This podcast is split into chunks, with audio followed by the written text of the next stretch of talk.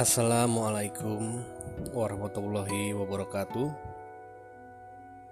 Balik lagi dengan saya Arif di Risalah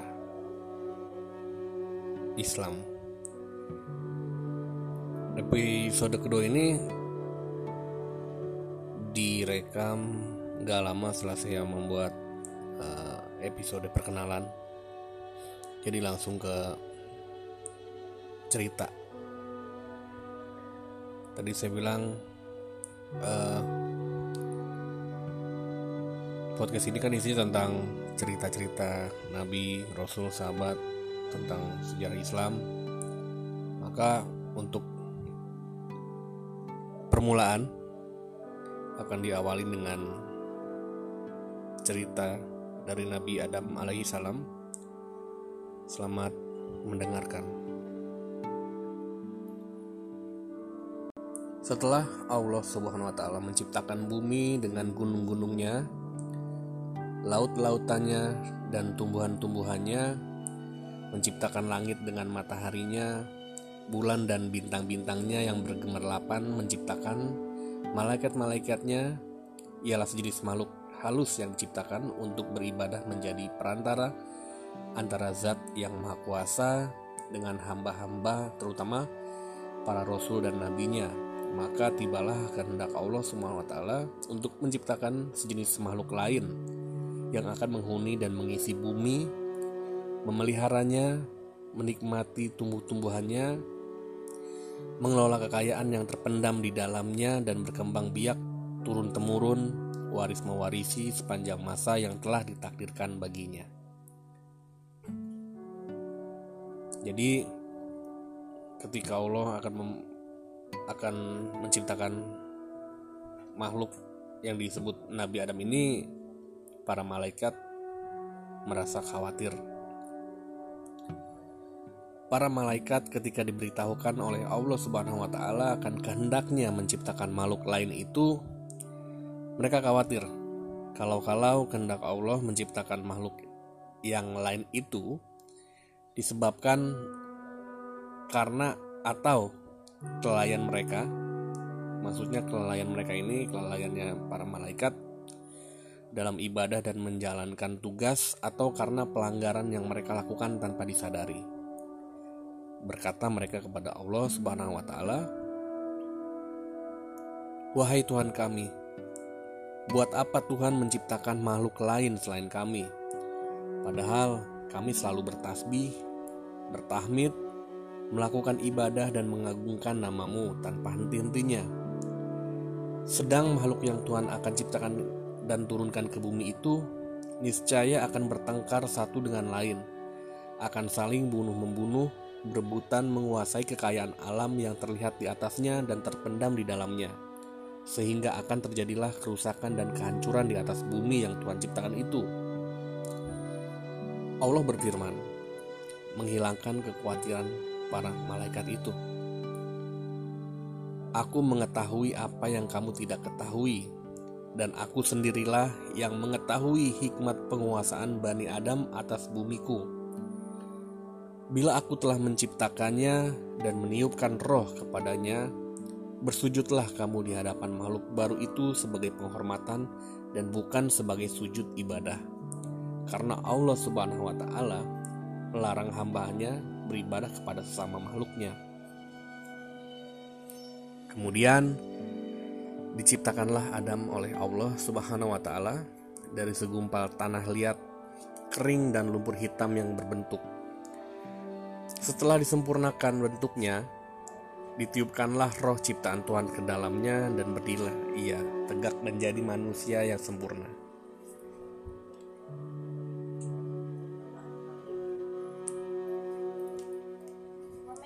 Iblis membangkang. Dan enggan mematuhi perintah Allah seperti para malaikat yang lain. Yang segera bersujud di hadapan Adam sebagai penghormatan bagi makhluk Allah yang akan diberi amanat menguasai bumi dengan segala apa yang hidup dan tumbuh di atasnya, serta yang terpendam di dalamnya. Iblis merasa dirinya lebih mulia, lebih utama dan lebih agung dari Adam, karena ia diciptakan dari unsur api sedang Adam dari tanah dan lumpur. Kebanggaannya dengan asal-usulnya menjadikan ia sombong dan merasa rendah untuk bersujud menghormati Adam seperti para malaikat yang lain, walaupun diperintah oleh Allah. Tuhan bertanya kepada iblis, "Apakah yang mencegahmu sujud menghormati sesuatu yang telah aku ciptakan dengan tanganku?" Lalu iblis menjawab, Aku adalah lebih mulia dan lebih unggul dari dia.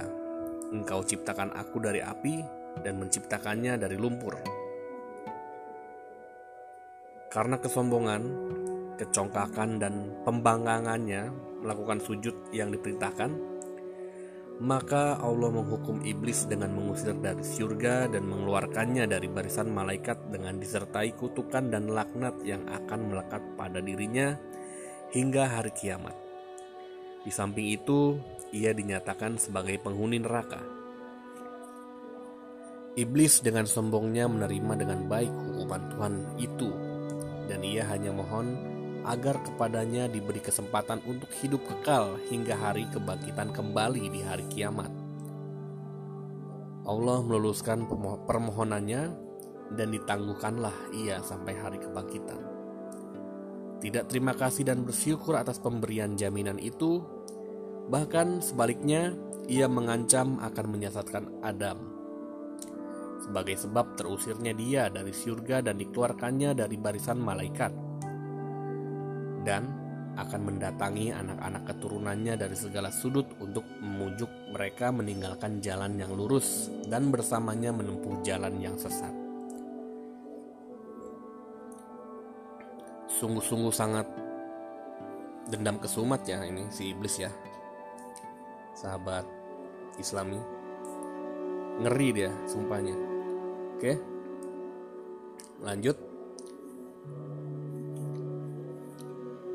Jadi eh, selain menempuh jalan yang sesat si iblis juga mengajak mereka melakukan maksiat dan hal-hal yang terlarang. Menggoda mereka supaya melalaikan perintah-perintah agama dan mempengaruhi mereka agar tidak bersyukur dan beramal soleh. Kemudian Allah berfirman kepada iblis yang terkutuk itu, Pergilah engkau bersama pengikut-pengikutmu yang semuanya akan menjadi isi neraka jahanam dan bahan bakar neraka. Engkau tidak akan berdaya menyesatkan hamba-hambaku yang telah beriman kepadaku dengan sepenuh hatinya dan memiliki akidah yang mantap yang tidak akan tergoyah oleh rayuanmu walaupun engkau menggunakan segala kepandaianmu menghasut dan memfitnah.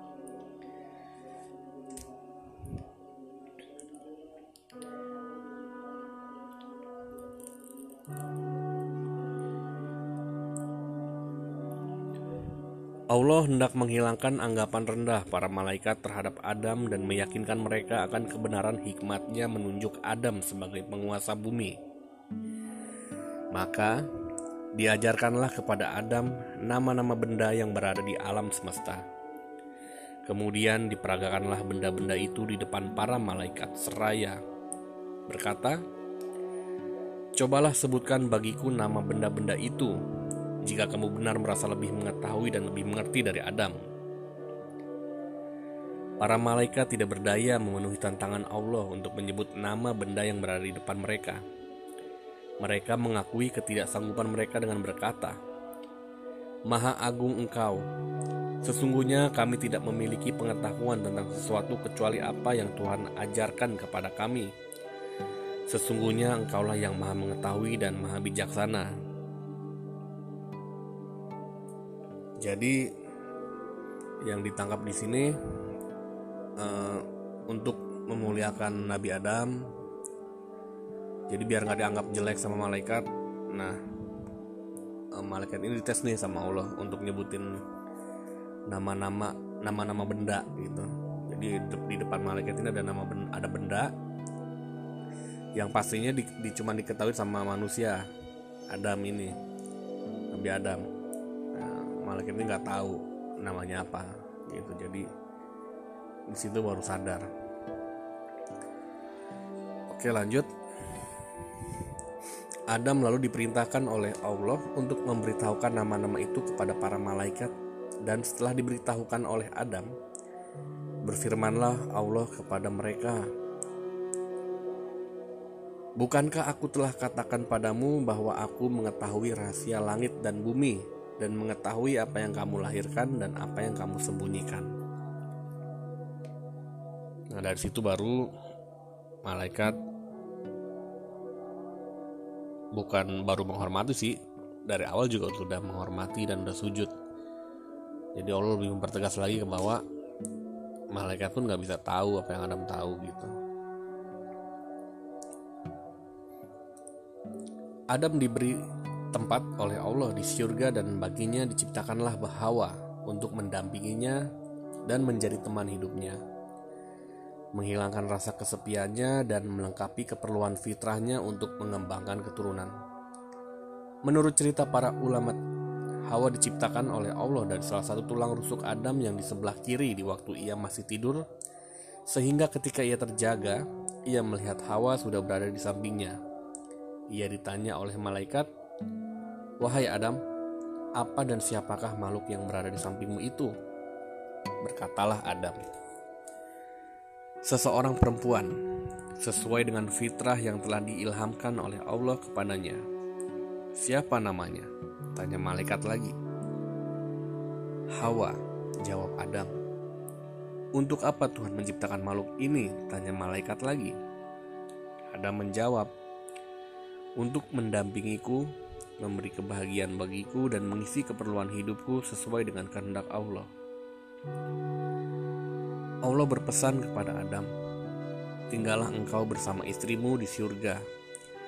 Rasakanlah kenikmatan yang berlimpah-limpah di dalamnya. Rasailah dan makanlah buah-buahan yang lezat yang terdapat di dalamnya sepuas hatimu dan sekehendak nafsumu. Kamu tidak akan mengalami atau merasa lapar dahaga, ataupun letih selama kamu berada di dalamnya. Akan tetapi, aku ingatkan, janganlah makan buah dari pohon ini yang akan menyebabkan kamu celaka dan termasuk orang-orang yang zolim. Ketahuilah bahwa iblis itu adalah musuhmu dan musuh istrimu. Ia akan berusaha membujuk kamu dan menyeret kamu keluar dari surga sehingga hilanglah kebahagiaan yang kamu sedang nikmati ini. mari kita tinggalkan mari kita berpaling ke iblis iblis dari awal udah ngancem mau menggoda Nabi Adam. Karena Nabi Adam ini nggak didemenin sama iblis. Nggak mau sujud. Gimana caranya Nabi Adam digoda Sesuai dengan ancaman yang diucapkan ketika diusir oleh Allah dari surga akibat pembangkangannya dan terdorong pula oleh rasa iri hati dan dengki terhadap Adam yang menjadi sebab sampai ia terkutuk dan terlaknat selama-lamanya, tersingkir dari singgah sana kebesarannya, iblis mulai menunjukkan rancangan penyesatannya kepada Adam dan Hawa yang sedang hidup berdua di surga yang tentram, damai, dan bahagia.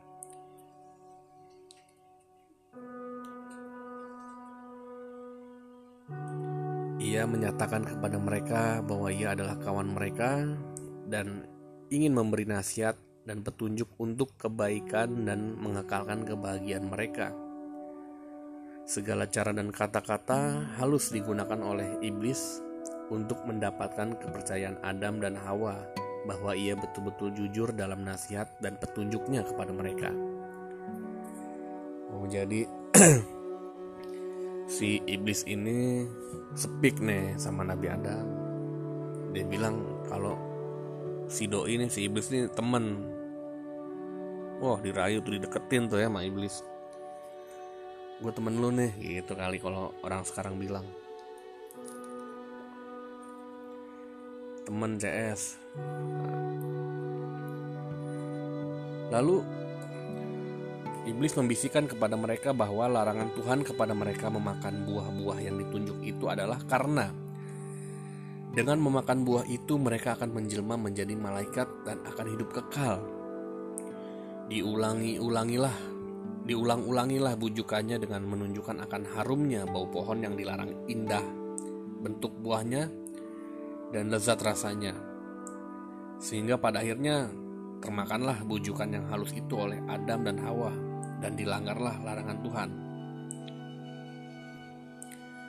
Akhirnya Nabi Adam terpengaruh juga. Terus didoktrin kalau buahnya itu enak segala macam. Kalau lu makan buah itu bakal jadi kekal bakal jadi malaikat. Dari manusia jadi malaikat. Nabi Adam tuh nggak tahu kalau itu iblis. Mungkin saat muncul saya juga kurang tahu iblis itu bentuknya gimana. Nanti teman-teman semua bisa tanya guru ngajinya tanya ustadz ulama saat iblis ketemu sama Adam itu apakah bentuknya seperti manusia atau memang seperti malaikat? Wah malaikat kadang tahu ya bentuknya gimana. Cahaya doang sih yang yang yang saya tahu. Lanjut. Allah mencela perbuatan mereka itu dan berfirman yang bermaksud Tidakkah aku mencegah kamu mendekati pohon itu dan memakan dari buahnya dan tiga dan tidakkah aku telah ingatkan kamu bahwa setan itu adalah musuhmu yang nyata Adam dan Hawa mendengar firman Allah itu sudah Adam dan Hawa mendengar firman Allah itu sadarlah ia bahwa mereka telah terlanggar perintah Allah dan bahwa mereka telah melakukan sesuatu kesalahan dan dosa besar. Seraya menyesal berkatalah mereka, Wahai Tuhan kami, kami telah menganiaya diri kami sendiri dan telah melanggar perintahmu karena terkena bujukan iblis Ampunilah dosa kami karena niscaya kami akan tergolong orang-orang yang rugi bila engkau tidak mengampuni dan mengasihi kami. Dan akhirnya karena perbuatan pelanggaran Nabi Adam dan istrinya Siti Hawa diturunkan dari surga ke bumi.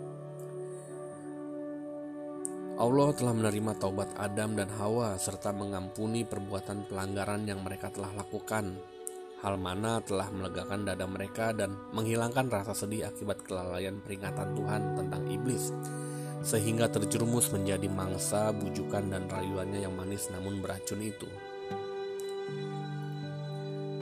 Adam dan Hawa merasa tentram kembali setelah menerima pengampunan Allah dan selanjutnya akan menjaga jangan sampai tertipu lagi oleh iblis dan akan berusaha agar pelanggaran yang telah dilakukan dan menimbulkan murka dan teguran Tuhan itu menjadi pengajaran bagi mereka berdua untuk lebih berhati-hati menghadapi tipu daya dan bujukan iblis yang terlaknat itu. Harapan untuk tinggal terus di surga yang telah pudar karena perbuatan pelanggaran perintah Allah, hidup kembali dan hidup kembali dalam hati dan pikiran Adam dan Hawa yang merasa kenikmatan dan kebahagiaan hidup mereka di surga tidak akan terganggu oleh sesuatu dan bahwa ridho Allah serta rahmatnya akan tetap melimpah di atas mereka untuk selama-lamanya. Akan tetapi Allah telah menentukan dalam takdirnya apa yang tidak terlintas dalam hati dan tidak terfikirkan oleh mereka. Allah Subhanahu wa taala yang telah menentukan dalam takdirnya bahwa bumi yang penuh dengan kekayaan untuk dikelolanya akan dikuasai kepada manusia keturunan Adam memerintahkan Adam dan Hawa turun ke bumi sebagai benih pertama dari hamba-hambanya yang bernama manusia itu. Berfirmanlah Allah kepada mereka, Turunlah kamu ke bumi sebagai Turunlah kamu ke bumi sebagian daripada kamu menjadi musuh bagi sebagian yang lain kamu dapat tinggal dan tetap hidup sampai waktu yang telah ditentukan. Turunlah Adam dan Hawa ke bumi menghadapi cara hidup baru yang jauh berlainan dengan hidup di surga yang pernah dialami dan yang tidak akan terulang kembali. Mereka harus menempuh hidup di dunia yang fana ini dengan suka dan dukanya dan akan menurunkan umat manusia yang beraneka ragam sifat dan tabiatnya berbeda-beda, warna kulit dan kecerdasan otaknya umat manusia yang akan berkelompok-kelompok menjadi suku-suku dan bangsa-bangsa di mana yang satu menjadi musuh yang lain saling bunuh-membunuh, aniaya menganiayanya dan tindas menindas sehingga dari waktu ke waktu Allah mengutus nabi-nabinya dan rasul-rasulnya memimpin hamba-hambanya ke jalan yang lurus penuh damai kasih sayang di antara sesama manusia jalan yang menuju kepada ridhonya dan kebahagiaan manusia di dunia dan akhirat.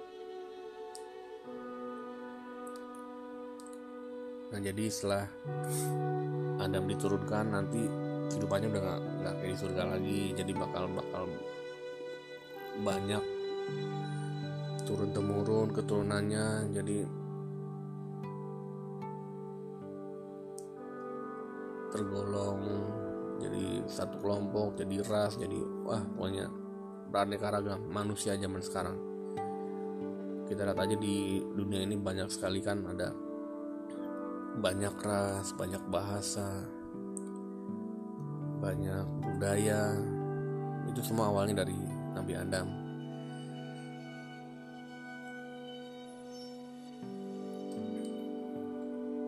Oke lanjut. Sampai mana tadi?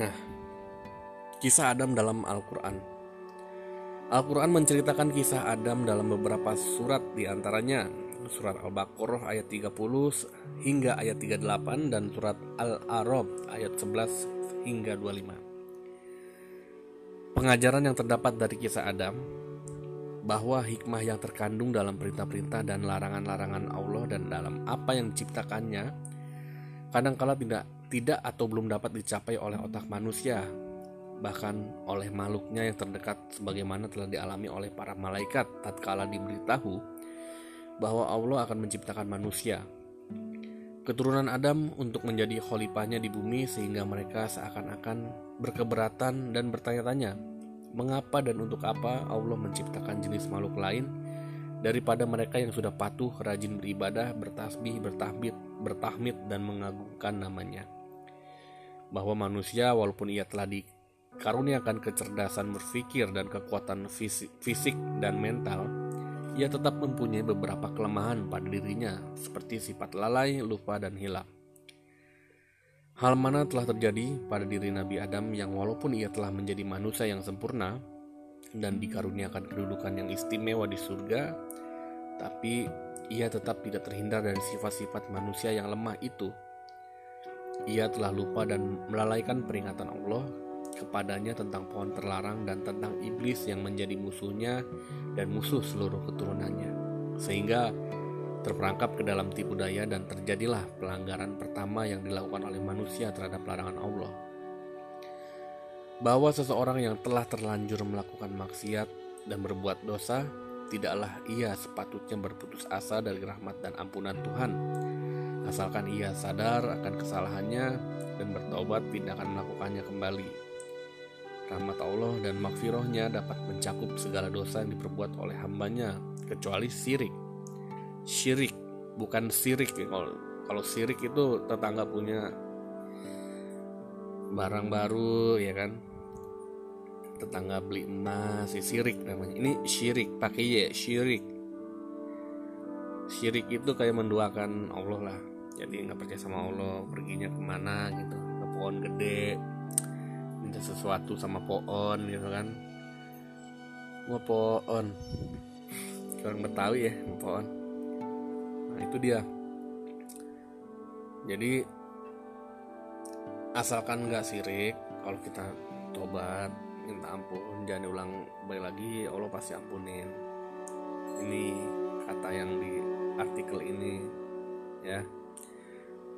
Bukan kata saya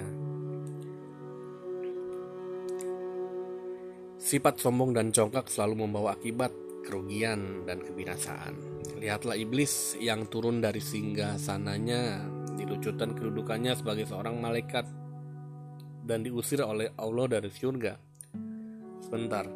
Iblis yang turun iblis yang diturunkan dari singgasananya dilucutkan kedudukannya sebagai seorang malaikat. Berarti dulu iblis malaikatnya jabatannya ya maksudnya sejajar sama malaikat dia. Cuman karena kalau malaikat kan nurut gitu kan. Suruh sujud sama Nabi Adam. Ikut sujud. Maksudnya malaikatnya sujud bukan ibadah sama Nabi Adam, menghormati lah ibaratnya. Kalau iblis nggak mau dia. Ah gue lebih keren ngapain gue sujud-sujud sama manusia kayak gitu? Nah gara-gara gitu tuh gara-gara sombong ya kan? Congkak. Congkak ya bukan congklak congklak lumayan congklak lagi. Sombong mah congkak nih agak-agak mirip nih congkak. Kalau sombong kan biasa aja tuh. Sombong gitu. Kalau congkak mungkin sombong campur sengak kali ya. Tuh. Padahal kalau iblis nggak sombong enak tuh ya di surga gitu maksudnya. Nggak ada neraka gitu kalau iblis nggak sombong gitu. Nah nah diturunin sama Allah kedudukannya sebagai seorang malaikat dan diusir oleh Allah dari surga dengan disertai kutukan dan laknat yang akan melekat kepada dirinya hingga hari kiamat karena kesombongannya dan kebanggaannya dengan asal usulnya sehingga ia menganggap dan memandang rendah kepada Nabi Adam dan menolak untuk sujud menghormatinya walaupun diperintahkan oleh Allah Subhanahu wa taala. Nah, teman-teman semua, itu cerita pertama kita di episode kali ini episode kedua. Saya nobatkan ini episode kedua karena yang episode pertama itu isinya cuma perkenalan. Dari sini kesimpulan kesimpulan saya adalah Adam adalah manusia pertama yang diciptakan Allah manusia sempurna. Dan iblis adalah saya baru tahu kalau iblis itu dulunya bukan malaikat kali ya sejenis malaikat atau mungkin posisinya itu tinggi juga gitu. Karena dia sombong aja jadi sama Allah dikutuk diturunin ke bumi. Sampai sekarang nih ngegoda mulu. Termasuk ngegoda gue nih sebenarnya. Gue mau sholat kadang-kadang suka males gitu kan. Ah mau maghrib nih. Ntar dulu deh. Apalagi asar tuh ngantuk. Aduh. Jadi kan udah dibilang di awal saya ini bukan ustadz bukan ulama bukan kiai. Hanya orang biasa. Soalnya ada yang komen dan kritik kalau manusia biasa terlalu gimana gitu. Kalau orang biasa gimana? Sama aja kan. Tidak punya tahta tidak punya harta tuh kayak lagu tuh. Ada tuh lagunya tuh. Jadi kita have fun aja ya bacain cerita-cerita nabinya. Bukan berarti saya guyon dalam cerita nabi ini uh, lalu apa yang meremehkan dari cerita nabinya. Enggak saya enggak men, enggak meremehkan cerita nabinya. Saat saya membaca cerita saya serius. Maksudnya ini hanya untuk apa ya intermezzo aja meringankan. Setelah serius dengerin cerita nabinya di akhir kesimpulan ya saya juga nggak akan selalu kasih kesimpulan sih. Kesimpulannya ada di kalian masing-masing. Jadi biar nggak ngantuk aja. Ternyata pengalaman pertama baca cerita tuh capek juga ya. Ngap gitu padahal kalau ceritanya panjang. Gimana tuh yang podcast podcast uh, eh, horor bacain cerita? Ternyata capek juga. Padahal gue dulu sering banget tuh bukan dulu sih sampai sekarang suka masih dengerin podcast podcast podcast itu masih denger gue podcast favorit gue itu sama bini gue bini gue tahu demen apa enggak sih tapi suka dengerin. Tapi kadang takut juga buat podcast malam kliwon.